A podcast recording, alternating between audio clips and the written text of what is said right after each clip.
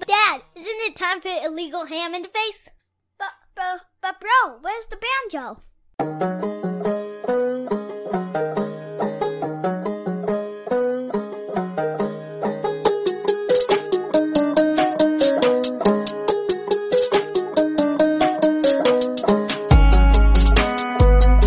Some Cleveland sports shows try to give you hot takes, but only one can give you a big old piece of hot ham. Welcome to Illegal Ham to the Face. Talking all Cleveland sports. And don't forget our Fat Boy Tuesday, where we also ham it up with some fun food topics. Without further ado, let's serve up some ham. Here are the Ham Boys. Fatty, Big Bride, and my cousin Vinny.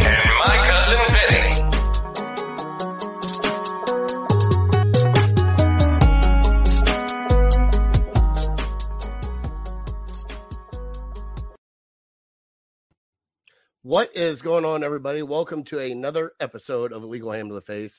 I am Jared Fatty Bates, or that fat guy. I got Big Bri here with me. What's going on, Big Bri? What's up? Oh, not much. Just another day in paradise, right? Heck yeah. No doubt. All right. So we got a great show for you guys today. We have Chris Easterling from the Akron Beacon Journal, Browns beat reporter for them, joining us to talk all Browns this week. We're going straight all Browns. We got trivia. I got a trivia for Bri, and Bri's got a trivia for you if you want to join the Illegal Ham to the Face Fantasy Football League this year. Brian's going to put out a trivia. The first six to get it are locked in, and then we will have four spots left over that we are holding on to until next week. So you can get your spots in now, play for that. Also, we're going to be going through the Browns training camp, the last preseason game against the Eagles. We're going to get into the suspension news that happened right after we got done with Watson getting 11 games and a $5 million fine. For Fat Boy Tuesday this week, we are talking school lunches. It's back to school time. I just got done packing my kiddos' lunch for tomorrow. And then our top three, we are talking offensive players this year with a sleeper. All right, so our top offensive players this year with a sleeper.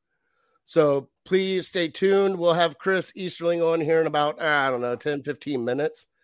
But you know what we always got to do right out of the gate, Brian?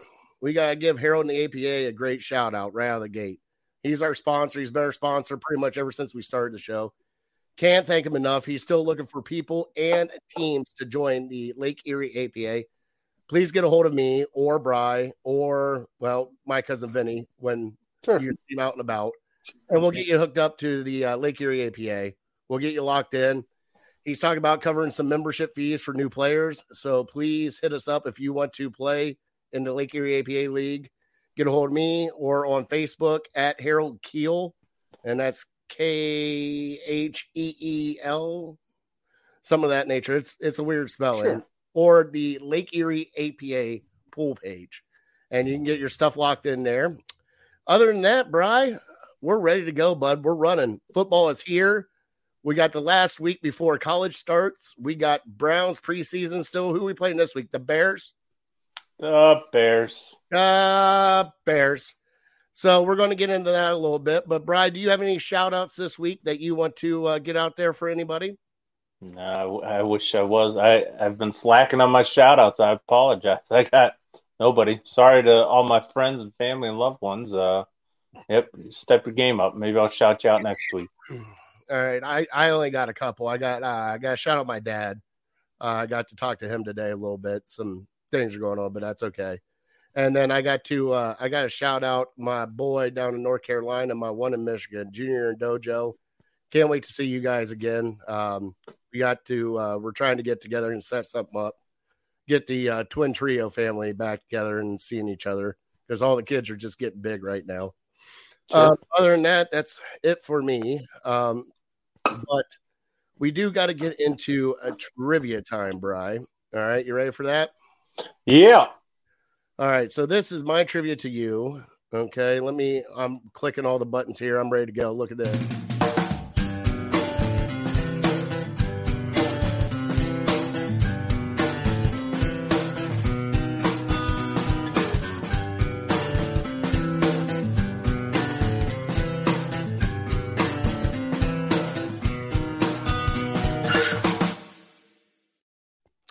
Our trivia is brought to you by Papa V and Curb Appeal Landscaping. Get a hold of Papa V at curbappeal419.com. All right, Bri. So this year has been a magical year for your Cleveland Guardians, who hold down the first place spot right now. They're two games up. They play again tonight. We got rained out a couple times. They're playing some really good baseball right now, Bri. But my question to you is, how many new players have started for your Cleveland Guardians this year? How many players have started a game? Yep. New players. Does that include pitchers? That includes everybody. That includes pitchers. Okay. So new players that have been called up that have started for your Cleveland Guardians. So like Jose Ramirez counts as one, right? No. He's already played for your Cleveland Guardians. You're saying this year has never started a game before this year? Never started a game in the MLB at all this year. Before this year. Okay. All right. Gotcha. It's a toughie, but it's a goodie. It shows you how well that this team is right now, and especially some big, tough decisions that they got to illuminate down the road. But you want to talk a little bit about the Guardians right now before we get Chris in here? Sure. I mean, they're in first place. They've been streaky. They had the White Sox come into town. They have one hell of a win with pretty much 3 outs. It was a strikeout and a ball passed, and then next thing you know, we score 8 runs off of it. This team just doesn't know when to give up, Brian. I was telling Jay and Kevin Arnold from the Voice of the Land when I was talking to them, I said, I can't believe this team. Like, once you get into the 6th inning, this team's still – like, there's an extra gear they hit, and they're like, yeah, we're not losing this game. And they just come out and do it. I mean, it's been fun to watch. Fans have actually come out, showed up. Appreciate that. But, yeah, this is borderline crazy right now because all of us kind of predicted them to be maybe 2nd or 3rd in the standings because we thought White Sox and Twins were going to take over. But right now they're in first, and guess what? We're running for a pennant again, bud. I mean, welcome. Yeah. I mean, are you surprised by this team so far and what they've done? Yeah, yes and no, because at this point, the Indians, the Guardians, this front office, it seems like they're as consistent as you could possibly imagine. I mean, they're going to be up, they're going to be down, but for the most part, they're going to be around 500, a couple games above, and they'd never peak too high and they never drop too low. So it seems like that consistency is something that the other teams in Cleveland have been striving for.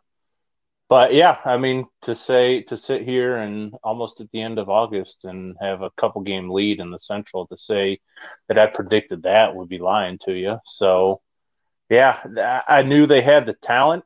I knew they had the coaches.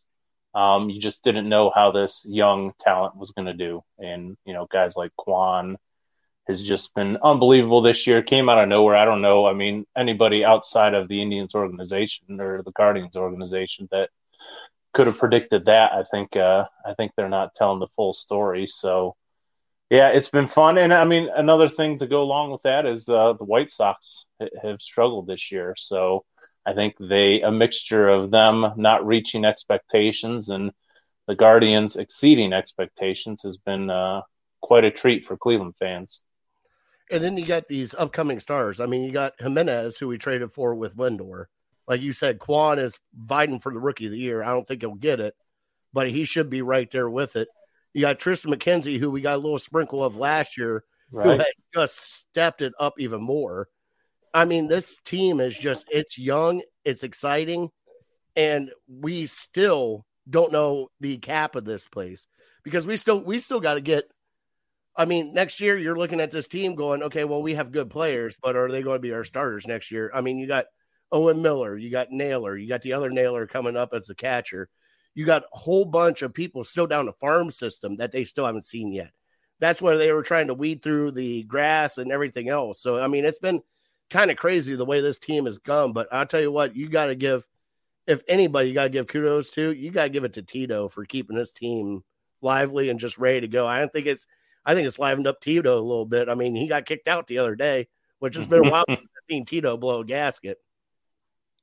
Yeah, and he's the difference from last year's team and this year's team. And I don't know if baseball is the one sport where the head coach or the manager means the most, but certainly you can make a case for that this year if you've been watching a lot of Guardians games, because something's different this year than what we were watching last year. And, you know, they have that spark, they have that enthusiasm, that will not die attitude. And, yeah, they just seem to find a way by hook or by crook. So let's hope it continues. Did I hear something today that is there three wild card teams now? Yes. One. How is that going to work? So they did this last year. So you have two play that one game series to get in. Okay. So that's how it kind of works out. Because I got to call somebody to make sure. So are there two teams that get buys kind of, and then the lowest division winner has to play one of the wild card teams, and then the wild card plays another wild card. It's hard to keep track of it all. Well, kudos to baseball for trying to do something different to spice it up, because it was kind of ridiculous only having playing 162 games and only four teams from each league make it in. That's not fun for anybody. Well, before we bring our special guest in, I want everybody, you got like 30 some odd games left. Any of them that are here in Cleveland, go down and catch a Guardians game. Help them out. Support these guys. They have been playing their ass off for you all year, and they deserve your support. Go down there, buy a hot dog, buy a beer, sit in the bleachers, and just have a great time. Watch this team play. All right, but Bri, now we have our special guest here from the Akron Beacon Journal. He is the Browns beat reporter. Chris Easterling is joining us. What is going on, Chris? How you doing? Doing great. How you guys doing? Hey, Chris. Thanks for joining us. I'm glad to be here. We are doing okay. We had a little hiccup at the beginning of the show trying to figure out what we're doing for our fantasy football here a little bit later. But we're so glad to have you join us, because as huge Browns fans as we are, we try to predict everything that happens, but you're there watching the team all the time. So yeah, I don't know if that helps with predictions or not. But that's okay. We just want to know some answers. I mean, that's all. It's all Cleveland wants right now is just answers, and we still can't get them. Right. So starting out this year, this camp, we've had Deshaun Watson. We've been in the news since the offseason. It's been crazy, absolutely crazy. We'll save Deshaun Watson for later.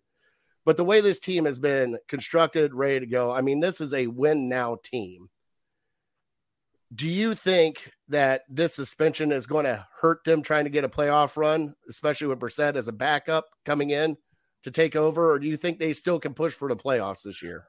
I think it hampers them. I don't think it eliminates them from playoff contention. I'll be perfectly honest. I think it's a couple of the other positions where it may hurt them. I think receiver is a spot where, outside of Amari Cooper, I still don't know if we have answers at that spot that make me feel good, regardless of who the quarterback is, who's going to actually catch the passes from them. And, the offensive line, I know the center position, losing Nick Harris in that preseason opener was tough, but at the same time, I think Heath Posick comes in and he's got a lot of, starting experience in the league. So I think, that'll come together, but I would push their percentage down considering Jacoby's going to start 11 games. And Deshaun's going to be out that time, but I wouldn't eliminate them. I think there's still a pathway, a narrow pathway, but a pathway for them to go into December, to go into those final six games with Deshaun at quarterback and have a chance to still push for an AFC playoff spot. All right, so now with Jacoby at the helm, and we got 11 games out of him. We got Deshaun for the last six games. Obviously, this playbook is going to be different. Everything else is going to be different because they're two different quarterbacks. Because we haven't seen Jacoby yet. You have seen Jacoby. You've seen him in practice. You've seen him everything. We have not had a chance to watch him even throw the ball yet, but we've seen Josh Jacobs do very well. Yeah. Preseason games that we have. is Jacoby up to the task to actually take over this team and actually take it to where it needs to go? I think he's gotten better since camp started. You know, obviously, I'm still not 100% sure what their plan was. They talked about they had this plan to get Jacoby ready. I'm not sure why it took until the fourth day, the fourth full squad practice to start getting him first team reps. But, you know, I think he's capable. I like – he's gotten better. That, you know, he's I know this doesn't sound like a confident answer, but it's sort of, you know, it's sort of the big unknown because, you know, you watch him in practice and, you know, how much of it is the way they're setting up the, you know, this, you know, the script for that day's practice, you know, how much is it putting, you know, putting the defense at an advantage. He's gotten better. I'd like to see him a little bit against Chicago, but I don't even know how much that's going to change the opinion. You know, I guess the biggest thing is just there are enough guys in his background. Nick Sirianni, who was in this weekend with this past weekend with the Eagles, spoke so highly of him, and he was around him, what was probably one of his best year as a starter that year in Indianapolis in 2019. So.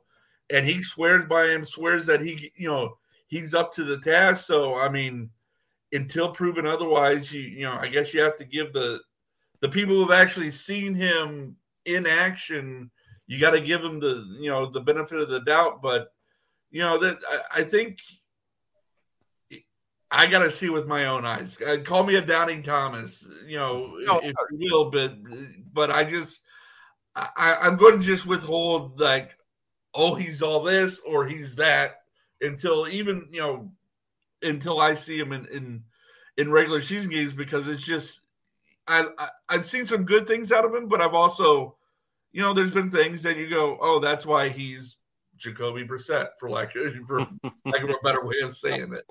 Before I hand it over to Brian for the next question, so we are going to see him for like an entire half next week, right? They haven't said exactly what their plans are going to be. My guess is you see him for a couple of series. I think they feel good enough with what Josh Dobbs has done. Joshua Dobbs, I guess, is how he prefers to be called. That they may feel like if they get, I think it's going to be a little bit by flow, how the game goes. You know, if they go out and they have a couple of good series right off the bat, and, you know, they can move right down the field and put it in the end zone, you know, they may say, look, we saw enough. Let's put guys in bubble wrap. We got a game that actually we need to win in a couple of weeks. But, you know, if it's a little choppy, you know, I can see them playing them 3-4, you know, possessions, which would essentially be most of the first half. So, but, you know, getting this group to give you anything before they absolutely have to give you anything. You know, I may be able to get nuclear secrets out of the government before I can get. I can get how many drives is Jacoby Brissett going to get? Certainly with Brissett, you know, if the Browns want to have any sort of success, they're going to have to really lean on the run game and lean on this defense. And we saw at the end of last year, the defense really step up and, in my opinion, become a top 10, maybe top 5 defense, even just the way they played. And we know it's still a very young team and a very young defense. And we know the stars, we know the Garretts, the Wards, the Clownies, but is there a player that you've seen in practice or in the preseason games that has really stood out to you on that defense that maybe under the radar guy that is kind of ready to step up and become more of a household name? If you ask guys like Myles Garrett, it's Jordan Elliott. But, you know, we haven't seen a lot of him in preseason games. Now he played in Jacksonville. He didn't play against the Eagles, but, you know, you watch him day in, day out at camp and he's a guy that, you know, everything you've heard from even, you know, Chris Kiffin, you know, defensive line coach and other defensive linemen, they all say he's a guy, he's one of the first names that pops out of their mouth that, you know, he's a guy who came into camp, actually showed up for the offseason program as in as good a shape and had really transformed his attitude as much as anything, you know, coming into this season. I think he more than anything knows that this is it, kind of. This is his kind of make or break season, you know, being that third round pick, third year, you know, out of Missouri. I like the rookie Martin Emerson. I like what I've seen out of him at corner. And the thing is, you've seen a lot of him and AJ Green this year, this preseason, just because of the way, you know, you haven't had Newsome and Ward together on the field at all. And it's sort of a shame because I thought Greg was having a great camp up until the point where he hurt his hamstring. So, but, credit to AJ Green and Martin Emerson for really kind of grabbing the bull by the horn, so to speak, and taking their opportunity and making something out of it.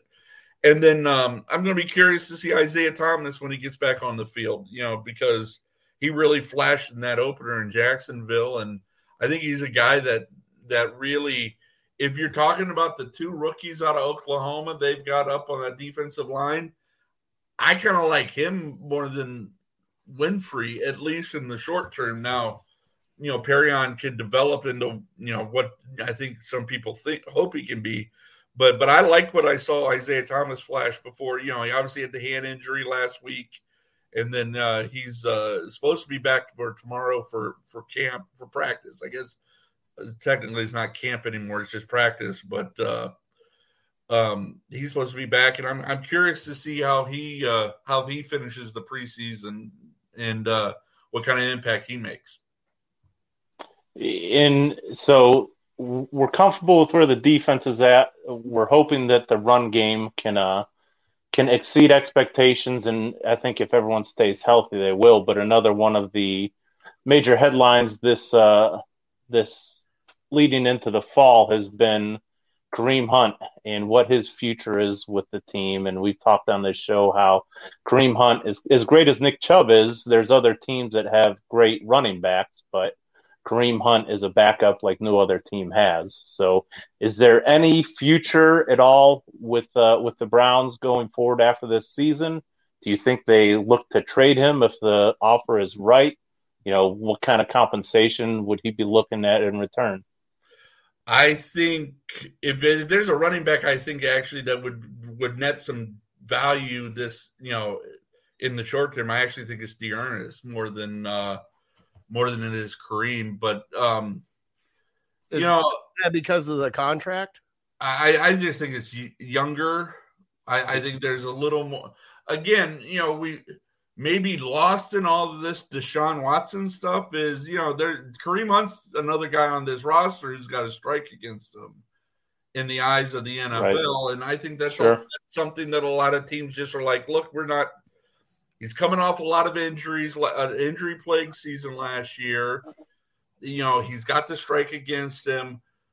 D'Ernest has a lot more tread on those tires, even though, you know, Kareem, for one reason or another, doesn't have a lot of, you know, wear and tear on him. He's been in the league longer, had a lot more carries. But, you know, I guess it's a roundabout way to say if they could get something for Kareem, I don't think they would hesitate in doing it because I think they kind of like what they got in Jerome Ford. I mean, I think you're seeing it this preseason. In fact, I asked Kevin about this after the Eagles game. As much as Jerome has shown flashes in the running game, I love what he's done in the passing game. You know, he has really shown in both games to be a legitimate threat out of the backfield to catch the football and do something with it. And I think in a lot of ways, you know, even Stump Mitchell, the running backs coach, says, you know, Kareem and Jerome stylistically are similar backs. So, you know, that's why I wonder if that's just sort of the writing on the wall that even if Kareem stays on the team, you know, they don't trade Kareem at some point, that, you know, whether it's, you know, around the cut down date or after the cut, right after the cut down date before the regular season, or even by the trade deadline, I still think that at the end of this year, maybe it's just, you know, they say, hey, look, you've been a good soldier. You've been good. You know, you turned yourself around here in the eyes of you know, the NFL and those who had doubts about you, you know, off the field. We wish you luck. But, you know, we've got this kid, this rookie that we really like. And, you know, he does a lot of the same things. And, you know, we're going to go with him. All right. So we watched both preseason games and we watched Anthony Schwartz. And I know he is a third-round pick. They got high hopes for him. Is there any way he can catch the ball? I'm just curious because I saw him catch the one on the sideline, but it just seems like the easy ones that hit him in the hands, he's worried about what's downfield instead of what's in front of him and trying to catch the ball. Are they going to keep him around enough if he doesn't start catching, or are they going to kind of move on for him if, you know, he can't pick it up? I think if they had a better option, I think there's you know, we were kind of, you know, amongst us today, we were kind of talking about this, and, you know, I think there's a legitimate question that if they had they're so beat up in that room and so unproven that almost by default, because if you take Anthony Schwartz off this roster, okay, well, who are you putting in his place? Yeah. You know, because look, we can go Amari, DPJ, Bell, Felton. We'll put Felton in the receiver room just for, you know, kicks and giggles. There's four. After that, give me three more because, you know, again, Felton being a swing guy, give me three more receivers you feel 100% confident are making this team. I'll make an argument for Mike Harley Jr. as a guy, but, you know, again, if he was one of the last cuts, that wouldn't surprise me either. Jamarcus Bradley, another guy. Hey, Dalen Baldwin was, before he had the concussion on Sunday, was a guy who was really, I thought, was really opening a lot of eyes. You know, Michael Woods is, but he hasn't been on the field for a week, 2 weeks, whatever it's been. So, you know, they're so thin at that spot with guys who have actually done anything in the NFL that I think that they still believe in Anthony. But I think the biggest person who's struggling believing in Anthony Schwartz is Anthony Schwartz. Yeah. And he all but admitted that last week coming out of the Jacksonville game that he's got to get out of his own head. And I think a lot of it is just mental. And, you know, he came out of an offense at Auburn that, you know, I watch a lot of SEC football and watch a lot of Auburn games, and it was a gimmicky offense that doesn't, you know, if you're a receiver, it doesn't prepare you in any way, shape, or form to be an NFL receiver, especially what they were doing with Anthony. Yeah. And I think he's still just, I mean, his career got off to a slow start with the way camp started for him last year. This camp got off to a slow start. I think he's still learning how to be a receiver, quite frankly, you know, in the truest sense of the word. And I think they're just hoping that at some point there's just that breakthrough that, hey, he finally got it. You know, he's gotten out of his own head. He's gotten the technique down. He's gotten all this down. And he can go out, just play football and be what they think they hope they would be, which was a guy who can stretch the defense, because I'm not sure they really, you know, DPJ can at times, he can at times, but, you know, Amari can, but that's not what you're not asking Amari just say, just run a 9 route, you know, you want him to kind of work all those intricate routes because he's such a great route runner. So I think Anthony Schwartz is on this team until at least for this year. And then, but next year, I really think that, you know, he's sort of in the Jordan Elliott boat where it's time to produce.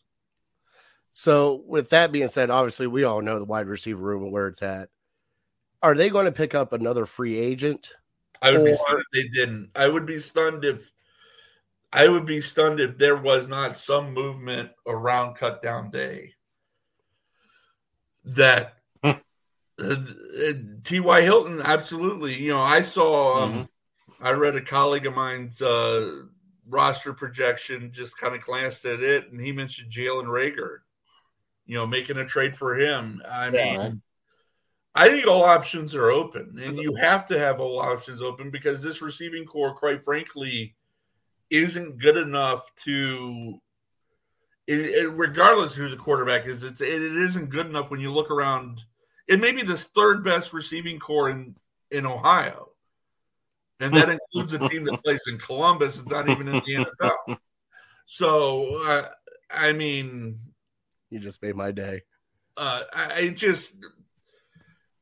wish I could say something better, and I don't. I mean, it's just there's just so much unprovenness that, you know, there's things you like about them, but each one of them also has a check mark against them that you just, some of it's their own doing, some of them they can't help it. They're just rookies or first year, you know, young guys that you know you're still waiting to bloom, and you know they're going to have to do it with a backup quarterback being their starter, and you know, just about every one of them having spent some time injured during the course of this preseason. So I wish I had a better answer, but yeah, I am surprised that, you know, I saw T.Y. Hilton there. I am surprised that he, you know, you had heard early in camp that there was talk that he was going to go back to the Colts, and nothing's materialized with it. I mean, he's at least worked with Jacoby. Yeah. I mean, sure. There is at least a connection there that I don't that you have to explore. You have to do something with that room, because that room is Amari Cooper is great. Getting to watch him in person has been a treat, just because you can just see he's just such a pro, such a tactician in how he runs his routes. But everything around him else is just young and unproven. And, I mean, a good defensive, you know, coach, and there's a lot of them in this division, let alone this league, you know, can figure out pretty easily, we're going to take him, I'll take Amari Cooper away and then leave you with hope and a prayer as your next two options. So sticking with this receiving core, you know, we all love what Andrew Berry has done, but one thing that's kind of been his blind spot is the tight end position. And the contract that he gave to Austin Hooper didn't really pay off, and he keeps shelling out money to these tight ends that haven't proven a whole lot. So what kind of season can we hope for from David Njoku to hopefully live up to his contract? He has to become a number one tight end. He has to display that's the period, full stop.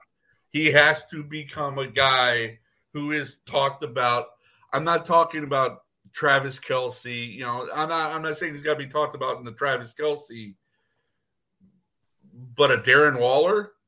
I think you at least have to be a Darren Waller kind of productivity, let alone like a Mark Andrews or you know, certainly like we said, Travis Kelsey. But no, he has to produce. There's no question about it. And you know, that's I don't even remember how much the contract is, but that's the big whatever that price tag five. Is, that's the X million dollar question on him. Yeah, and you know, we haven't seen it other than, again, fits and spurts throughout his career. And until with so many of these guys, it's the same word, consistency.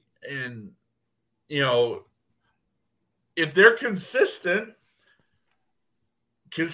to their potential is, this is an extremely good football team, an extremely talented football team. But it's just that inconsistency is why. You know, even with a competent Jacoby Brissett, you can go 7 or 8 wins, you know, and that's the ceiling, because, you know, you don't know what you're going to get. And that's, you know, that's what you say about David Njoku. That's not what you say when you talk about Mark Andrews or Travis Kelsey or guys like that, and he's got to shake that. He's got to get where he can be consistent. And they need him in this offense, especially considering the way the state of the receiving core. And so now that we know that it's 11 games for Deshaun Watson, and we're going to have hopefully a healthy Jacoby Brissett for 11 games, what is a realistic expectation for this team to finish when he hands it over to Deshaun in that 12th game? Is it possible to get, it's always possible, but is it realistic to think that this team can get 6 wins, go 6-5, and still be in the hunt after 11 games? I don't think it's unreasonable to hope that. I wouldn't bet my mortgage on it or anything, but is there again, like I said earlier, there's a pathway to where he is, the defense comes out and plays lights out, plays like they did toward the end of last season. The running game is one of the best in the NFL. The offensive line is one of the best in the NFL, and Jacoby Brissett manages the offense from the quarterback position well enough that you can beat Carolina, the Jets, Pittsburgh, maybe New England, Miami, and and then steal one a Monday nighter against Cincinnati. Yeah, so right. Is there a pathway to? Because if you hand it off at 6-5 to Deshaun, and he's able to sort of hit the ground running, which is a big if, then you're still right in the mix. I mean you're set up potentially for a big December. But do you think? Sorry to cut you off, but do you think now that we know what our fate is to start this year, one of the major gripes last year with the offense was that they got away from running the ball, their bread and butter, too quickly, and tried to make Baker throw it a bunch. Do you think now that we know heading into the season that we're going to have a backup quarterback for the first 11 games, do you think they make that a point of emphasis right now as to let's run the ball, we're not going to stray away from this game plan, and we know, hey, this is what we have to do for the first 2 months, rather than last year, you weren't sure how healthy Baker was going to be. He was so much of a momentum player. You didn't know how he was going to sling it around and get comfortable in the pocket. So now give it to the running backs as much as possible. Do you think we see that swing from pass-heavy to more run-heavy going into these games? I'll answer this way. I think the running backs become much more involved. I'll answer it that way.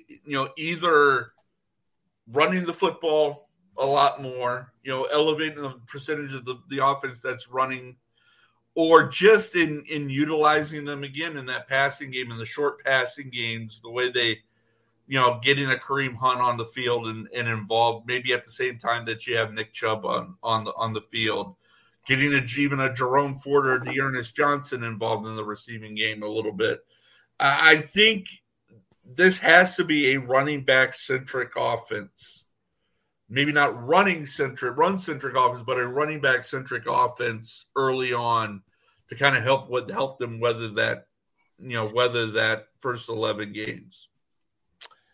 All right, Chris, got a few rapid-fire questions for you before we get you off here. I can't thank you enough for your time. I'm good. Happy to be here. All right. So first off, do we have a kicker? Yeah. Oh yeah. Okay. Love to hear that. Yes. I he's a rock star. Okay. That kid is a rock star, and I think he knows he's a rock star, but he's got just I love the kid's demeanor. He's got the perfect demeanor to be a kicker who you throw out there to kick big kicks, because he's he knows he's good, and he'll sort of off the cuff tell you he's good, but he'll also the very next breath know that I got to still work. I haven't done anything. He also feels like kid knows that I can't rest on my laurels. I got to put the work in, and you watch him at camp and he's putting the work in as well. So yeah, I believe Cade York Cade York, you have the kicker here. All right. Awesome. A surprise cut or a surprise keep?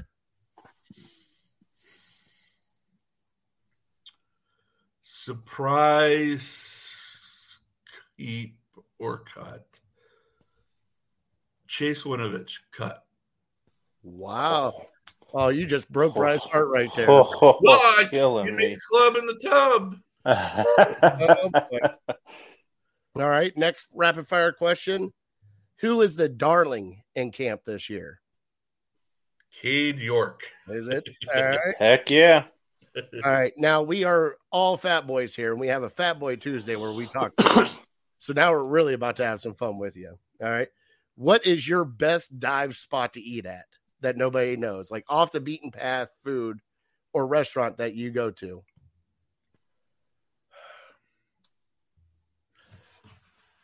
Let me think here for a minute.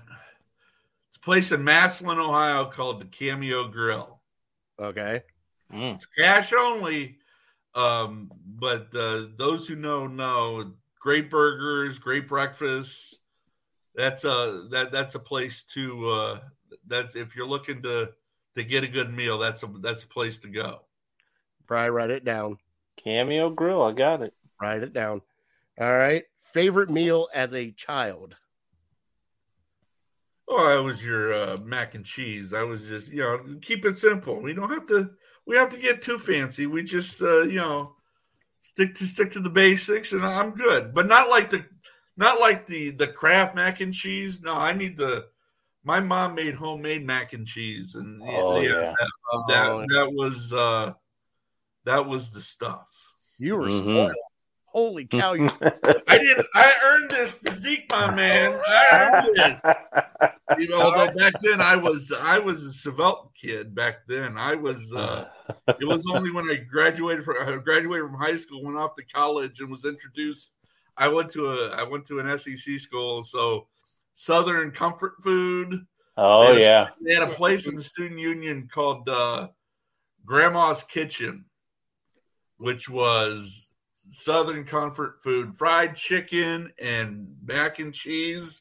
I ran out. My meal plan was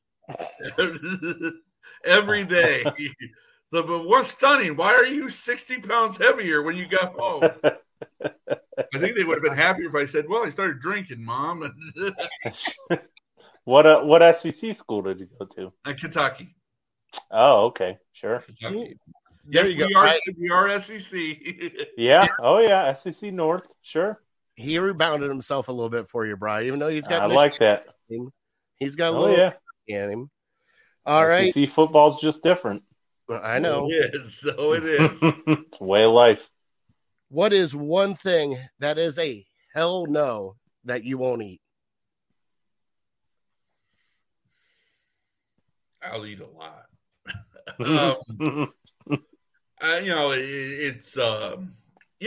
not a big oysters guy.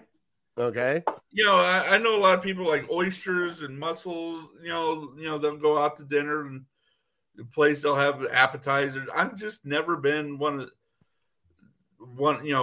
somebody like that. But other than that, I well learned.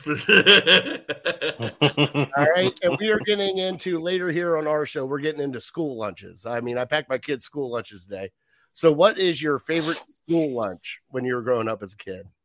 We at Northwest High School in Canal Fulton, we called it Pizza Bobs. They were basically English muffins, like a half of an English muffin. Okay. And then you basically just made them into little mini pizzas. We called them Pizza Bobs. I know exactly what you're talking about. Nice. But that Pizza Bob Day was a I have to race to the line because I got to be, Love it. But that was the personal favorite.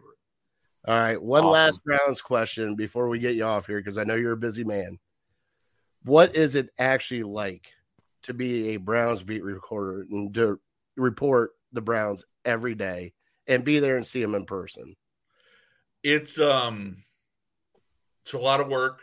It is, You walk out of the building exhausted because a lot of times it's a constant, you're constantly doing something, you're constantly chasing something.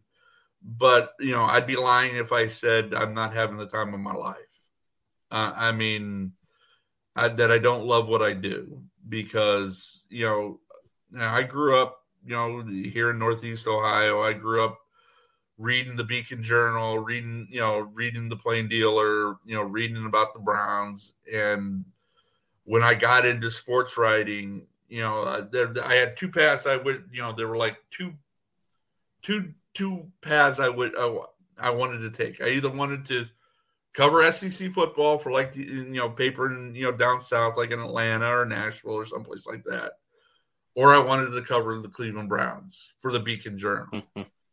And here I have my dream job. So living the dream, sure. I know it's chic it's amongst some to act like and it is tough. I don't want to minimize. It's a challenge. There are things to this job that are really stressful and really challenging. But I love what I do, and I feel blessed that I get to do it, even as you deal with all the insert word here that surrounds this football team at times.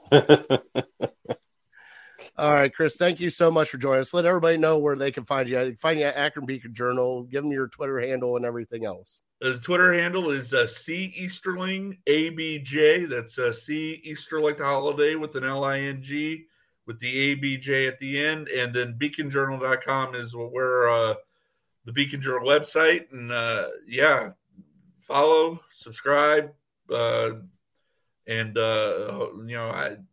I still think there's an interesting season coming up, even if it may not be necessarily the final result we thought, but if nothing else, the journey is going to make getting to the destination quite intriguing. They're always entertaining, never a dull season with the Browns. No, they can't just suck. Yeah. They do with a little panache, a little flair to it. You're talking about it. That's good for business. Yeah. Thank you so much for joining us. Well, thanks, Chris. Thanks for having me. Come back halfway through the season. Absolutely, I'd be happy to do it. We appreciate you very much. Hey, thanks again. Have a great night. You too. That was Chris Easterling from the Akron Beacon Journal. How awesome was he, Bly? That was great. Yeah, that was a lot of fun talking to him. I loved it. I'm sitting there, and especially there at the end when, explaining what being a beat reporter is all about. I mean, yes, I know it's stressful and everything else, and you get a couple of knuckleheads like us asking them questions. And the great thing is, I think we only asked one Deshaun Watson question, buddy. I don't even know if you qualify that as a Deshaun Watson question. It was kind of like, we know Deshaun's not going to be there. Yeah. So him talking about, and I don't know if I've ever even told you this story, him talking about being a beat writer reminded me, excuse me, for my senior project in high school, we were supposed to go out and shadow somebody in the community. And I think we had to do it for like 40 hours or something. Well, my saint of a mother contacted a couple people, and I shadowed two people, both sports guys. One was Kenny Rhoda for K&R. Okay. He lived in Medina. And the other guy was Steve King, who I think he went to the Elyria Chronicle, but at the time he was with the Medina Gazette. And so this was in the springtime, and it was shortly after the draft. And so they were having a rookie camp. And this was in 2003. So I got to shadow him at the Browns facility in the rookie camp. And Jeff Fain was our first round pick. I think Sean Thompson with a C was our second round pick. And so I got to go there and kind of hang out there for a couple days. And the funny part about it was that at the end of day one, I'm sitting there. He's kind of BSing with all his other writers and people in the media. And I'm just sitting there kind of hanging out, taking it all in. And he kind of looks at me and he goes, "Hey, Rob, do you want a drink?" And I'm like, you talking to me? Like, yeah, Rob, you want something? He was calling me Rob. So at that point, it was too far into the game. I let him call me Rob for about 3 days. So I had to be on top of my game listening for Rob. It's something I'm not used to listening for. So, but that was a blast. He was awesome. Oh, that's amazing. I can't thank you enough. That was a great interview, a great time. And especially to play around there a little bit afterwards when we did the fast Cade York. We have a kicker, Bri. I'm telling you, everyone seems to think so, and it's a lot of fun. And I'm telling you, if he turns out to be the kicker that we hope and we think he is, he was worth a first-round pick. Oh, yeah. Well, hey. I told you, if he's that good and when we drafted him in the fourth round, definitely worth it. Oh, yeah. Who was the kicker? It's not Janikowski. Was it Janikowski? Janikowski was drafted in the first round. Yep. He's drafted in the first round. As far as I know, I can't remember if Nugent was the second round or the third round. I think third. Was he third? Tampa Bay had drafted Aguayo a couple years ago in the second round, and he was terrible. But yeah, there have been a couple second and third rounders, so I didn't think it was that much of a reach if he's that good. No, hell no. Yeah. I mean, it fills a spot, and then guess what? You don't have to go free agency and buy one. You drafted one. You got him locked up for 4 years. Yeah, you get a guy who probably will lead your team in scoring almost every year. So, I mean, how could that be a bad thing?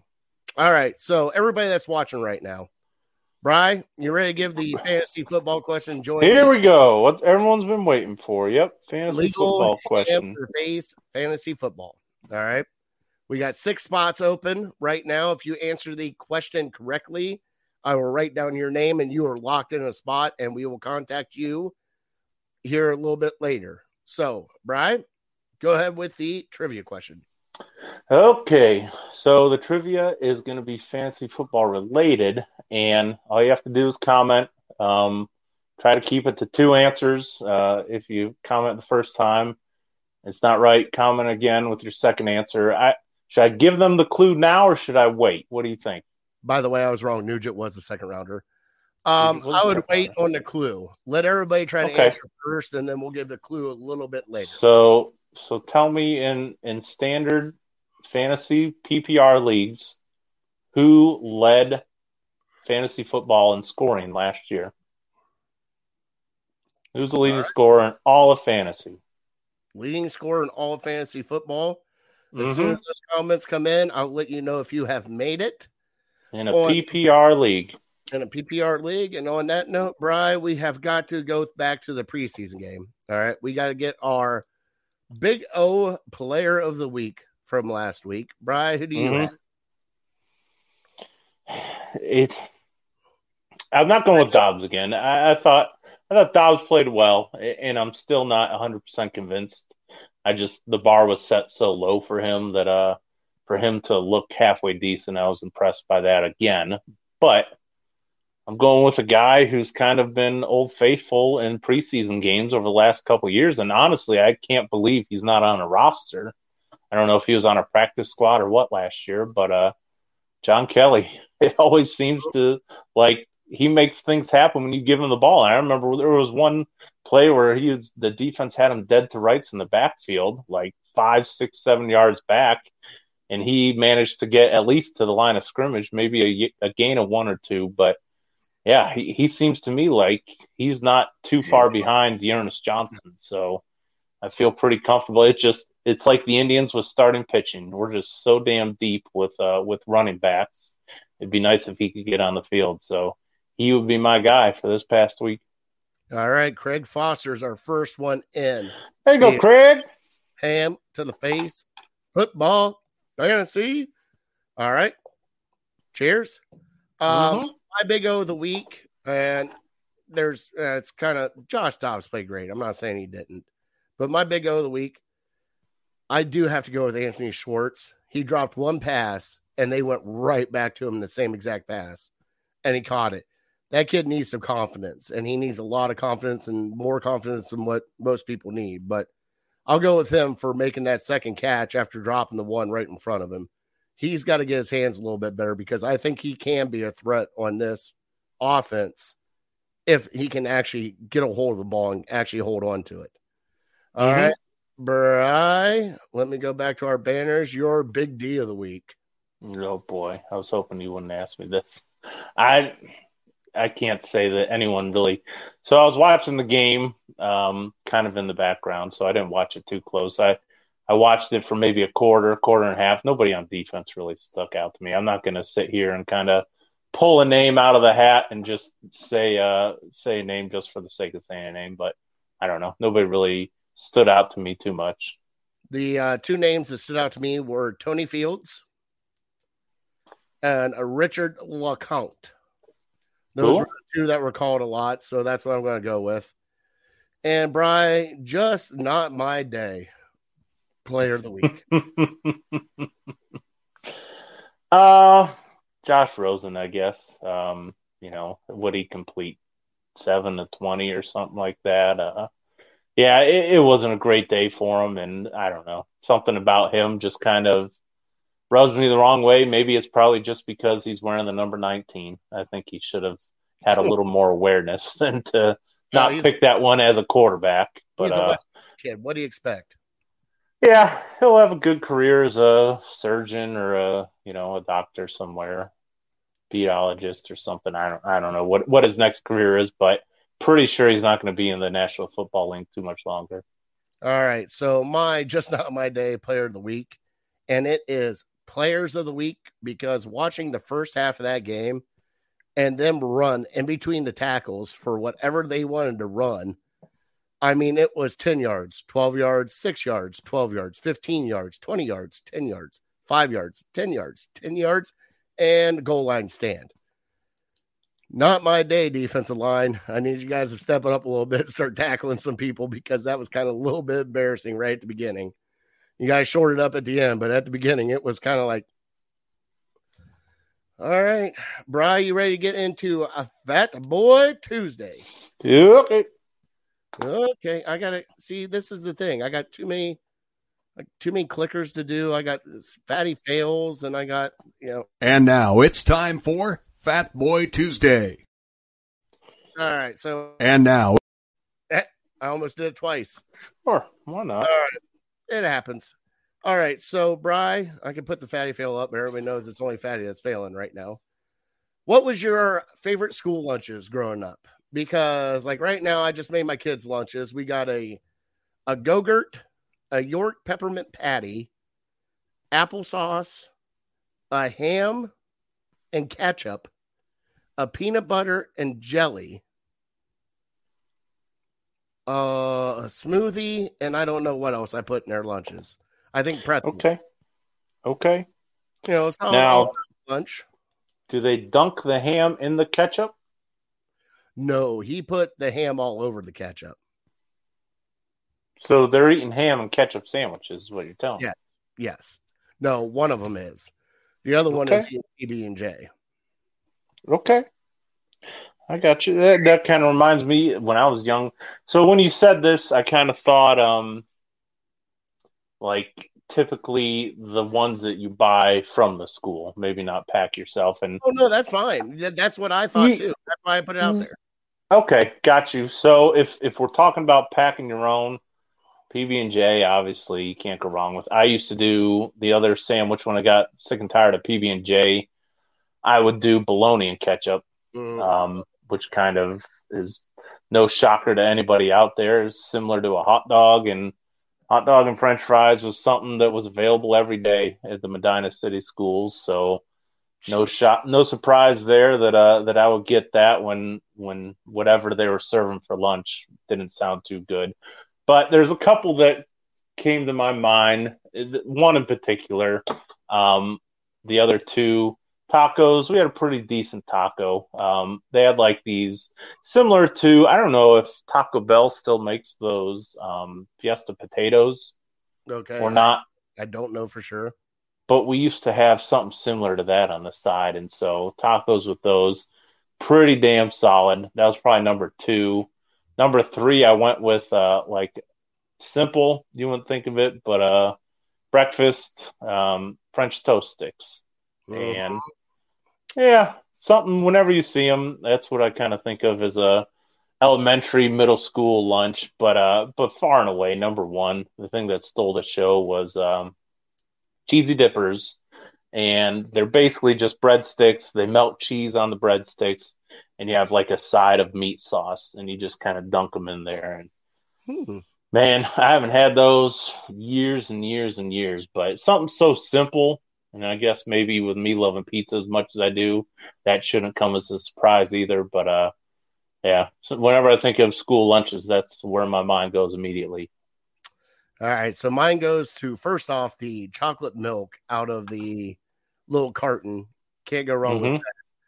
Also, the school pizzas. God, those school pizzas were amazing. I remember when it was pizza day, everybody would go nuts. For us at our school, we had it was a noodle. It was a casserole. God, I can't think of the name of it offhand. Like tuna noodle casserole we had, which was really good. But then they had also what I always called shit on a shingle. But it was like their hamburger gravy on over top of like biscuits or bread. Okay. So we had that. Heard of that. We had it. So like our school was different because we had like a main meal line where you come in and get your main meal. And then we'd have a snack line that like on pizza day, it'd serve pizza both sides. But on the snack line, you would have like salads. You would have, fresh fruit, stuff like that you go through. Like I would go through there and get a salad because of wrestling and everything else. But I would go there, grab that, and then go out and eat. And then I would go back in the other lunch line and grab that lunch and come out and eat. But you only, like for us, we had 3 lunch periods. So you only had like 30 minutes to eat your lunch. And then that was it. Mm-hmm. And I was like, all right, back to class. Let's go. But yeah, those are the ones that stood out the most was the school pizza and the, that's what it was. Tater tot casserole. Oh, my God. Oh, yeah. I ain't talking. You can't go wrong with tater tot casserole. Oh, now I'm getting hurt flutters. But, yeah, I mean, that's – and, like, the kids, I saw, like, my kids' lunches now, and I start laughing a little bit because they're not hot dogs. They're like a veggie dog. Instead of baked beans, it's like a kidney red bean. And then, like – it's just weird how they're doing school lunches now. Yeah, just stop talking. I mean, it's depressing. I'm glad we grew up when we grew up because, everything now would be about our health. You got to eat kale, and here's your spinach and an omelet with only egg whites. Hey, I remember going, Dad, I need an extra $3.25 for what? Double lunch. Yeah I need 2 lunches. We used to have, so the big thing, if you just wanted to buy snacks or something, whatever they were serving you didn't like, we had fudge rounds. Do you remember the fudge rounds and the oatmeal cream pies? They were 25 cents. If you had an extra dime, which, I mean, back then a quarter was like worth $30. What today, you get 35 cents, you could get zebra cakes. And that was a big deal. I remember making bets with people. We would make like a concoction on a plate, and if you ate it, everybody would start chipping in money if you actually ate it. Oh, it'd be right up your alley, but it was like chocolate milk, mashed potatoes, and applesauce all mixed together. Sounds like, pretty good. Yeah. It's all good separately. Well, no, it's all mixed together. Yeah, I'm just saying. I mean, that my thought process would be, I ate it separate, so why not eat it together? All right, Brian, let's get into our top 3 and we'll close out our show. All right, bud? Cool.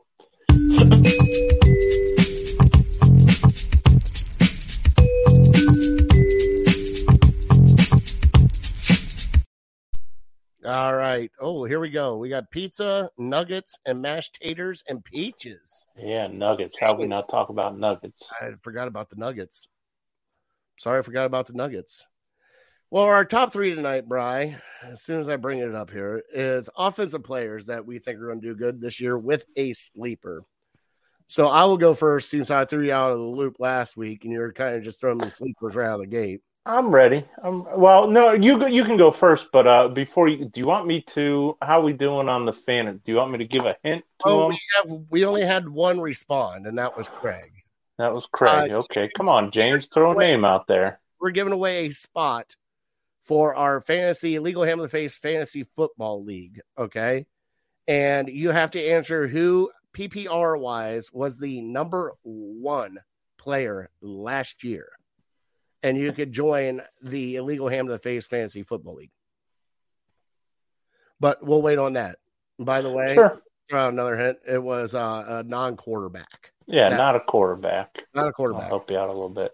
All right, so my three offensive players this year, plus a sleeper, I'm going to throw a group in there. I think the offensive line has got to step up and protect everybody. And that means the interior – I'm kind of okay with, even if we have like a little rookie center, Taylor and Batonio. I'm talking outside. Jed Wills and Conklin have got to stay healthy, and they got to step up a little bit. So watch out for them. My number two is probably going to shock everybody. Demetri Felton. I think he's going to have a little bit more of a scat back role in this, especially with the players they have. And obviously number one, you got to give Nick Chubb the ball. There's no ifs, ands, or buts about it. Nick Chubb churns this offense. And when he churns, Browns churn. Bri, what about you? I'll give you my sleeper afterwards. Well, right. For the second straight week, I'm pretty sure I did this wrong again because I was just doing top three best players on the offense. So I'll give you my top three best players on the offense. You can decide... You know, if you agree, if you disagree, whatever. Number three, I think the best, most impactful player on the offense is going to be Kareem Hunt.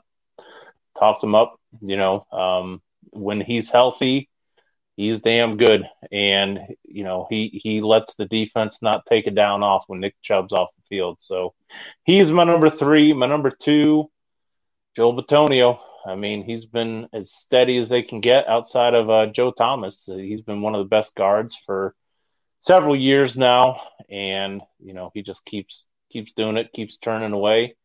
And my number one is, like you said, Nick Chubb. I mean, we've said it before. I still think he's one of the most underrated players in the entire NFL. He's at worst the fourth best running back in the league. At best, he's your best. Because I always hear people preface it by saying, well, he's the best pure runner in the NFL. Like, what are running backs supposed to do? They're supposed to run the ball. So, yeah, the fact that they don't dump it down to him 80, 90 times like they do Najee Harris, that means that he's a worse player? No, give me a break. I mean, they could do that and get him 100 receptions every single year, but that's just not what they want to do. All right, so Brad chimed in on All Eyes of Cleveland, said Felton, punt return and kick return on the depth chart, which that'll help him out too because we need one of those. Yeah. All right, so Brad, you ready for my sleeper? Mm-hmm. Harrison Bryant is my sleeper. Reason why is I know Njoku is going to get pretty much the bulk of everything that they should get as a tight end. I still think Harrison Bryant on this team is going to put up some good numbers and will help. He'll be that possession tight end, the one that will sneak out and get you 6 yards if you need 5, 8 yards if you need 7. I think he's going to be that guy for the Cleveland Browns, and I hope he is. What about you, bud? Yeah, I just talked about Nick Chubb being one of the most underrated players in the NFL, and this guy is also underrated. A lot of people sleeping on him. I don't know why. Jack Conklin, our right tackle, last time he was healthy on the field, he was an All-Pro, and he's got to be healthy. That means he's the best at his position. I mean, flat out, he was the best guy when he was healthy. He was the best right tackle in the league, and he just gets disrespected. I understand he has to stay healthy, but could say that about every single player in the NFL. I mean, he missed 1 year. He missed the majority of 1 year. So if he can stay healthy, I think he's on the level of the Teller and the Bitonio. I think he's that important. So I'm excited to have him back. When we had him at that right tackle position, we were the best offensive line in the league. So if we can stay healthy. I know we lost a little bit at center, but I think we can get back to that point. All right. So, Brian, we have one person. Craig Foster has joined the Illegal Ham to the Face. Congrats, Craig. We had Chris chime in, but Chris named a wrong person. Chris, did you get two guesses or just one? He gets two guesses. So, Chris, if you want to guess one more time before we go off the air.